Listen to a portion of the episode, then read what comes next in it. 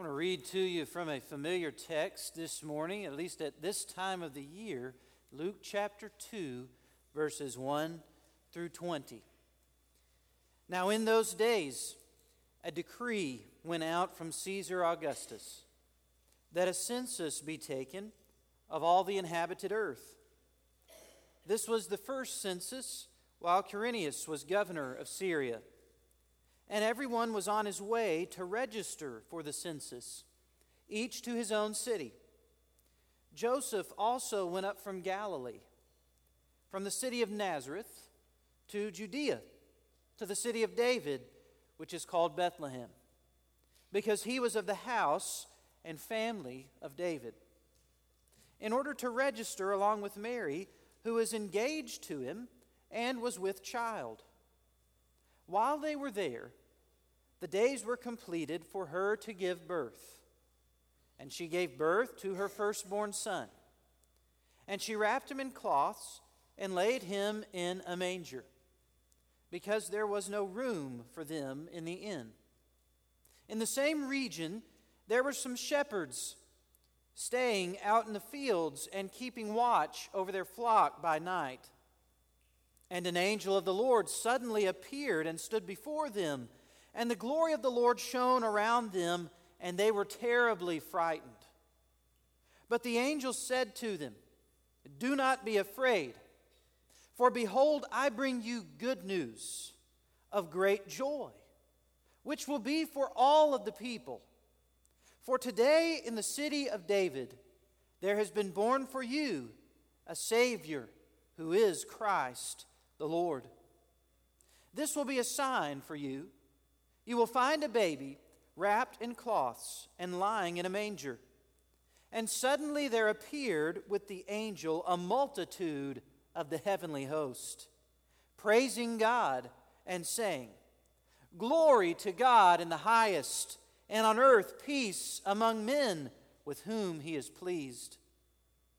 When the angels had gone away from them into heaven, the shepherds began saying to one another, "Let us go straight to Bethlehem then, and see this thing that has happened, which the Lord has made known to us." So they came in a hurry and found their way to Mary and Joseph and the baby as he lay in the manger. When they had seen this, they made known the statement which had been told them about this child. And all who heard it wondered at the things which were told them by the shepherds. But Mary treasured all of these things, pondering them in her heart.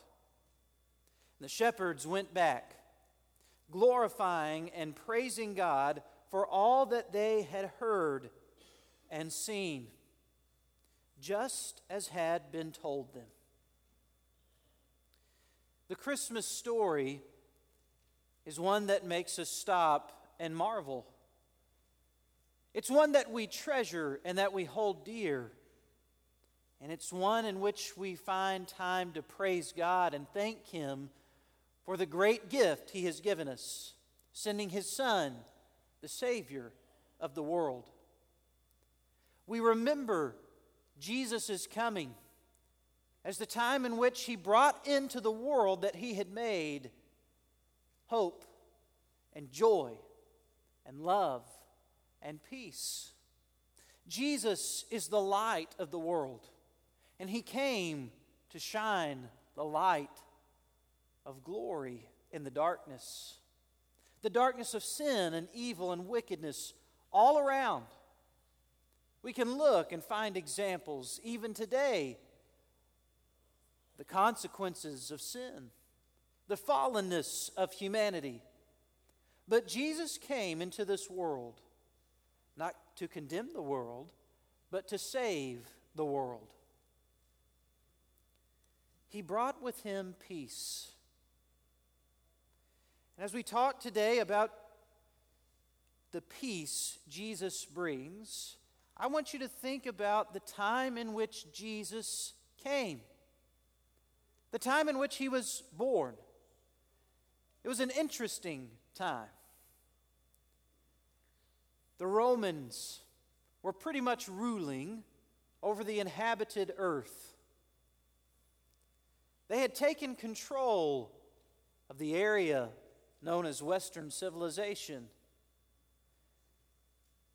And Caesar Augustus decided that it was time for a census to be taken. After all, if you're one of the most powerful rulers in all of the world, perhaps the most powerful, why would you not want to step back and stop and reflect upon your own greatness? That's what a census is good for in this day and time. It would also help raise money for the government. They'd collect taxes from people as they went back to their homes and cities and lands. Caesar Augustus was known to usher in the golden age of Rome. The historians call it the Pax Romana, or the Roman peace. Interestingly enough, the Romans did this not with good news of great joy, but with the swift and strong sword. After all, if you can't manufacture peace, you can always enforce peace. Thus was the attitude of the Roman government and empire.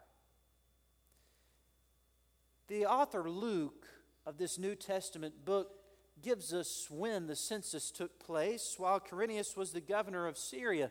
Historians have debated and said, well, you know, we don't really know if this is when Jesus was born because we can't find any evidence in the history logs of this census having taken place.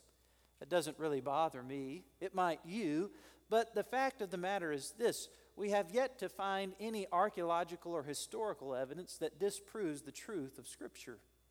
People have questioned it because of things that they've read or things that they've found, and most oftentimes, someone has found a later discovery that's disproven the questions and doubts that these people had in the first place. What's important to know, as far as Luke is concerned, is not this historical timeline, but this one person, seemingly insignificant, a carpenter by trade, we're told elsewhere in Scripture. His name was Joseph, and he was engaged to some girl named Mary. And really, there was nothing great or spectacular about this family, at least in any earthly regard, at least as far as the Roman authorities were concerned. Mary was just a young girl.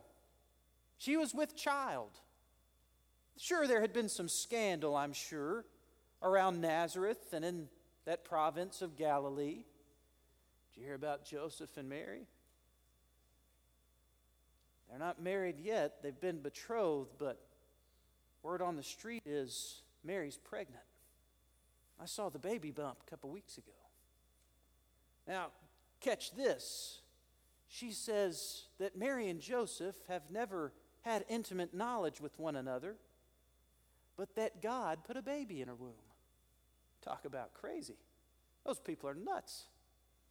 I'm sure Mary and Joseph didn't really want to make the trip to Bethlehem in one sense because Mary was pregnant. At this point, very pregnant. But I'm sure in another sense, they were also ready to get out of town. And so they left. They came to Bethlehem.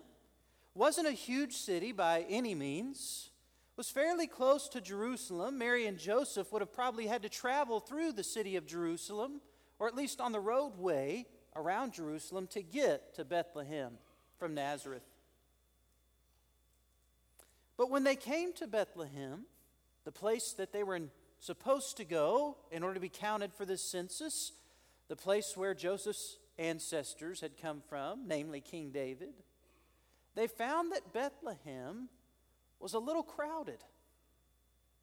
And probably so, if a census had been ordered and people were having to travel back to sign up and get registered. But while they were there, they came and they found that there wasn't a place for them to stay at the inn, the common house, which is where travelers would often spend a night or two on their way through the city. And then something interesting happened. I don't exactly know how it happened. The Bible doesn't give us these details, but I imagine at some point, Mary kind of bent over and went, whoo! And Joseph thought, it's time. Now keep in mind that these are parents for the first time. Luke tells us that this was Mary's firstborn child. What would you do if neither of your parents were around? No in-laws. You're in a different city. And there's no room for you to stay at the place where you would normally stay. Well, I'm sure you, like Mary and Joseph would have done, went to the place where the animals were, right? Really, it was the place that was offered to them because there was no room in the inn. And at some point there, Mary gave birth to this son. They named him Jesus because, unlike what everybody thought of Mary and Joseph, they were telling the truth. An angel had visited Mary and told her that the Holy Spirit would put in her womb a son, and that she should name him Jesus because God would send him to be the Messiah, to save the world from their sins. Joseph did think Mary was crazy at first, but an angel also appeared to Joseph in a dream later and said, Joseph, don't be afraid to take Mary as your wife. The child that's in her womb really is conceived of the Holy Spirit. Joseph, like Mary, obeyed the Lord, did what was asked of them by God to do. And that, in one sense, is what's remarkable about this couple. Mary had the faith to trust what God had said, and Joseph had the courage to do what God had asked him to do. They risked their reputations. In fact, in some sense, they ruined them socially. But they obeyed the Lord. In spite of what everyone else thought or what everyone else said, they did what God had asked them to do. And because of that, God's great plan was set in motion, a plan that had not begun with Jesus being placed in Mary's womb, a plan that had been in the works long before, a plan that goes back all the way throughout the Old Testament to the very beginning of the book of Genesis. After Adam and Eve had sinned, God told Eve that one day one of her offspring would come forth, and that old nasty, tricky, filthy, sneaky serpent who had deceived her into sinning and disobeying the Lord would be trumped. That her offspring, her seed, would be bruised on the heel as he stomped on the head of the serpent. This was God's great plan, to send Jesus into the world. But unlike the Roman government, that liked the pomp and the circumstance of being ushered into a city, trumpets blasting and people declaring, here he is, Caesar, bow the knee. God sent his heavenly messengers out into a field where there were some shepherds, just some common guys with a common job doing their ordinary work, watching over their flocks by night. That's where God blasted his trumpets. That's where God sent his herald to announce and to declare to the world that the Savior had come. It sounds kind of strange, but that's what the angel told them. And when the angel showed up, these shepherds were about scared to death. They were startled. A light shining in the sky, a voice speaking to them, don't be afraid. The first thing you're going to do is be afraid. He said, but here's what I've come to share. I have good news of great joy, which will be for all of the people. All of the people. Kings and shepherds, carpenters and young ladies, folks who had money, folks who had no money, folks who were blind, folks who could see, folks who were poor, folks who were rich, folks who had social standing, and folks who had no friends at all and were lonely. Jesus had come, the Savior of the world. And the angel then gave them specific instruction. Here's the sign. You're going to find this baby. He's going to be wrapped in cloths, and he's going to be lying in a manger. Now, the shepherds would have known immediately what a manger was. They were used to seeing these things all the time. The word manger is a nice English word for feeding trough, a place where you would have fed your livestock. The shepherds were no doubt used to mangers, feeding troughs. But this wasn't a place you would lay a baby. And then after this one angel announced this news to them, then the really bright light shone. And the host of heaven, host is another word for armies of heaven. Could you imagine that? Started singing with a loud voice, "Glory to God in the highest, and on earth peace among men with whom he is pleased." Those shepherds had heard something unreal, unbelievable, something they'd never imagined they would ever before witness. But yet they knew what they heard, and they knew what they saw. And they thought, if we've heard this and, and we've seen this, maybe we should go check it out. I mean, after all, even though there's differences in times and places and cultures and customs, the longing of the human heart has really always been the same. Every human being wants peace. Not just the girls in the Miss America pageants who wave their hands and say world peace. Every human being longs for peace, do they not? And at the prospect of finding this peace, the shepherds went as the angels instructed. The angels went back into the heavens, and the shepherds kind of looked around at each other. So, guys, let's go. We got to check this out. Let's go to Bethlehem and see this thing that has happened, which the Lord has made known to us. Peace came at a time when there was promised peace from the government, but there was still yet the longing for peace deep within the human heart. Peace came to people that no one else really thought much about. Peace came to people because God delivered it. He manifested it. He revealed it to them. The longing of the human heart has been for peace, but we can't seem to find it on our own, can we? Have you ever played the opposite game before? Somebody says a word and then you say the antonym. Maybe some of you have been to kindergarten. Let's practice. Black. That's pretty good. Loud. Okay. You guys kind of get it, right?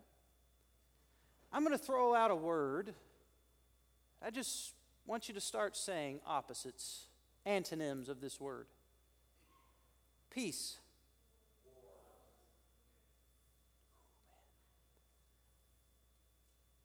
It seems like there's more than just one opposite to peace, is there not?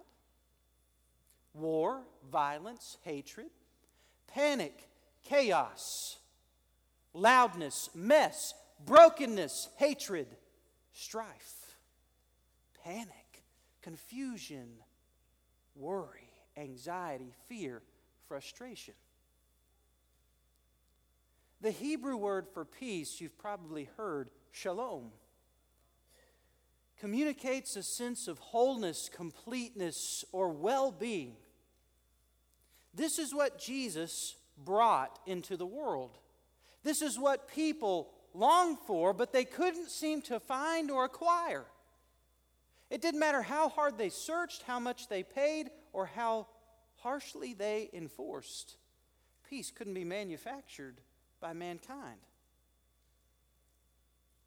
But it could be found, and it could be found because God wanted men to find it. And it could be found because God brought it to the human race. Peace on earth. Peace among men with whom he is pleased. There's a big grammatical debate in verse fourteen about this phrase goodwill. I'm not going to get into all of it now. If you've ever looked much into this, they call it the case of the missing sigma. And it basically boils down to this. Some of you have a King James Bible, and you'll be able to see that your translation says, peace on earth, goodwill to men, right?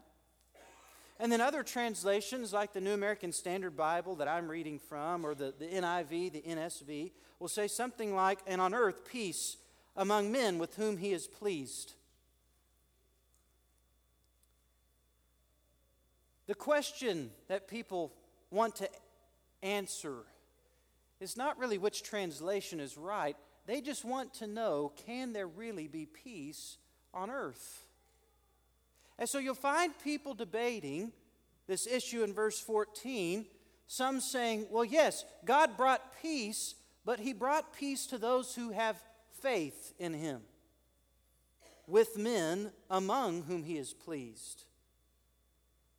Among men with whom he is pleased. You'll find others who will say, well, yeah, God brought peace when he sent his son Jesus. And on earth, peace, goodwill to men. I really think that the issue is not one of grammatical debate. It's not a case of a missing sigma. It's a case of a missing person. Jesus came to this world to provide peace to all men. God sent him to this world to provide peace to all men. This is what the shepherds realized, that they could find peace if they found Jesus, if they found this Christ child lying in the manger, wrapped in swaddling cloths, just as the angel from heaven had revealed to them. So they came in a hurry. They found their way to Mary and Joseph, and there they saw the baby as he lay in the manger. Peace is more than a feeling or an emotion. Peace is found in a person, and his name is Jesus. And it's amazing, this peace, because this peace is a peace that surpasses all understanding. This peace is a peace that guards our hearts and our minds. This peace is a peace that's given not as the rest of the world gives. This peace is found in Jesus Christ. And yet it seems a paradox, doesn't it? That Jesus, this little Christ child, who was born and placed in a manger, could bring peace to the world when the most powerful ruler in the world, Caesar Augustus of Rome, could not even create peace with everything he tried to do. When Jesus brought peace into the world, he brought it in a different way, a way in which people didn't really expect. In fact, if you remember those verses that Caitlin read to you during the last song that the praise team was singing, from Isaiah, the government will rest upon his shoulders, and of his reign there will be no end, and his name shall be called Wonderful Counselor, the Mighty God, the Everlasting Father, the Prince of Peace. Even the Jewish people who read the Scriptures and awaited the long-expected Messiah believed that this person would be a great king. Herod was scared to death when the Magi from the east came and said, there's a king who's been born, because he thought that this king would replace him on his throne. But Jesus came to bring peace in a deeper way than anyone expected. He came to fulfill the longing of human hearts. And we know that he brought peace. There's evidence for it in verses eighteen, nineteen, and twenty. The first evidence is this: all who heard it wondered at the things which were told them by the shepherds. The first evidence that Jesus brought peace into this world is the sheer wonder, the marvel that all of the people around who heard it experienced. They didn't know what to say. They didn't know how to respond. Some of them, yes, may have been skeptical. Some may have doubted. But others, all they could do was stand with their jaws hitting the floor. Huh? What? Could this be true? This is the same thing that occurs when we experience peace in our own hearts through Jesus Christ, does it not? You find someone who gives their life to Jesus, who was before living a life of sin and outright rebellion against God. But once they're saved and something within them changes, people look at them and they go, huh? What? You, you mean to tell me that you go to church now? You, you mean to tell me that that guy that we used to run around with isn't doing drugs all the time, and he's not drinking alcohol anymore? Instead, he's found satisfaction and fulfillment in life in Jesus? Peace, true peace, peace that comes through Jesus, causes us to step back and marvel at his mighty work. It causes us to wonder at what he's done. But that's not all peace produces. In fact, the second evidence for peace in verse nineteen comes from Mary. But Mary treasured all of these things, pondering them in her heart. It's not just that the world around us wonders at the peace that Jesus brings. It's that we personally ponder God's plan. We take time to treasure what God has done around us and what he's done in our own hearts and lives. Perhaps this has happened to you, Christian, who's been changed by Jesus Christ coming to live within your heart and providing you lasting peace. The times when life seems the most difficult, you're able to sit down and sigh with a great sense of relief, knowing that you serve a good Father in heaven who has a good plan for your life, because he's a good God and he loves you. As Mary stopped and thought about all that had transpired, I imagine that she felt a peace rush over her heart and in her soul and her spirit that was beyond human understanding. Because after all, how could human logic explain how she had gotten pregnant in the first place? Just imagine that one, if you would. There's no human logic in the world that makes sense for that. Only that God did it. How in the world did she and Joseph make it all the way to Bethlehem? And how in the world did she have this baby in a cattle stall and then place this baby in cloths in a manger? And all of a sudden, these shepherds walk up to them saying, hey, an angel told us to come here because the Savior of the world's been born. Mary personally pondered the great plan of God. This is what peace produces. This is the evidence of peace in your own heart and in your own life. That you stop and you reflect, that you treasure what God has done in your heart and in your spirit by giving you new life when you trusted in Jesus Christ. There's times in your life when nothing else makes sense. But one thing does make sense. Jesus came and he died for your sins and rose again. And because you believed in him and trusted in him, one day you're going to experience eternal hope and joy and love and peace with him. You can rest assured of that.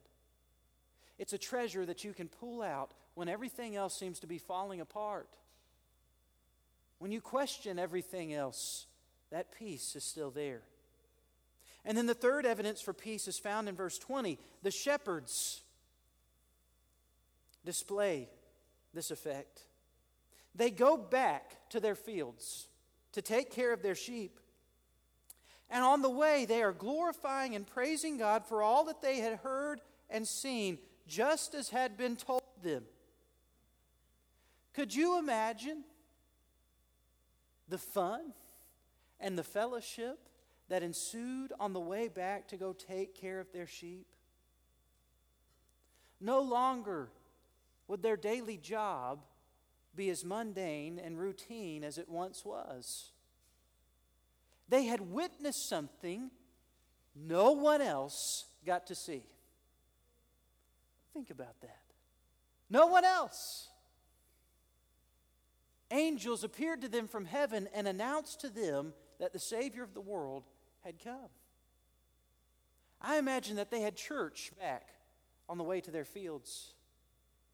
That they're singing, that they're rejoicing, that they're dancing, that they're laughing. They were worshiping together, glorifying and praising God for all that they had heard and seen, just like it had been told to them. Is this not what we do as Christians when we come together? To worship the God who sent his son Jesus to save us from our sins. To come and light the way to salvation in a dark world where people are longing for peace and can't seem to find it.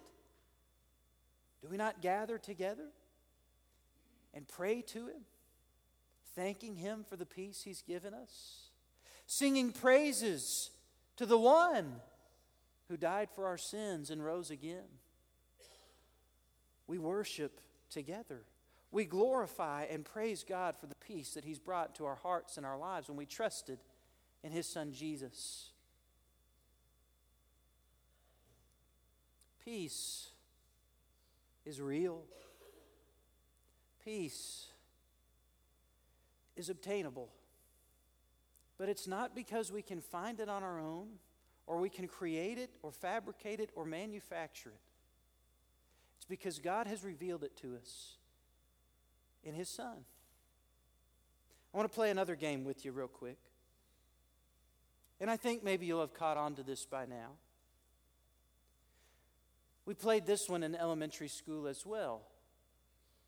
The teacher would call out a word, and then you would say its synonym, right? So an antonym, the opposite. A synonym, what is similar, right? The same thing as. So in other words, if I said something like tall, you would say big, right? Synonyms.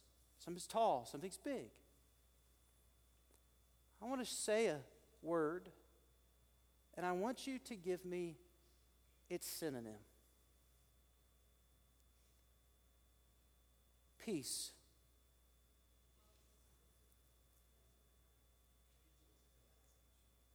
Peace. His name is Jesus.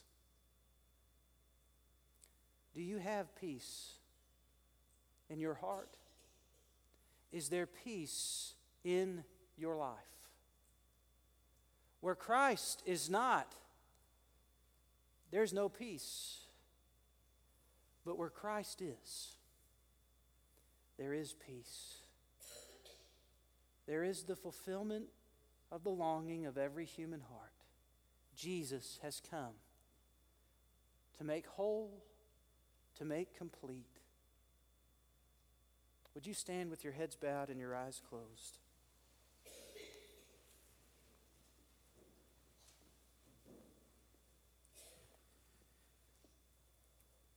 Maybe you're here this morning and the Lord has shown you that you don't have peace in your heart and in your life. I'm going to tell you that you can this morning if you'll trust that Jesus Christ died for your sins and that he rose again. Maybe you just need to come during this song of invitation and say, Jake, I don't know Jesus and I don't have peace. And I want to have peace in my heart and I want to know Jesus. I hope you pray to the Lord. I'll tell you more about how you can trust Jesus and give your life to him so that he can give you peace. Maybe God's spoken to your heart in another way this morning. Maybe you just need to come down here and say, Jake, I need to be baptized, or Jake, I, I want to join the church, or Jake, God's called me to preach the rest of my life or to serve as a missionary. Maybe God has spoken to your heart in this way, and you don't need to come and talk to me. You need to go find someone else in this room. Maybe you need to come and kneel at this altar and pray and just pour your heart out to God. As God calls you this morning,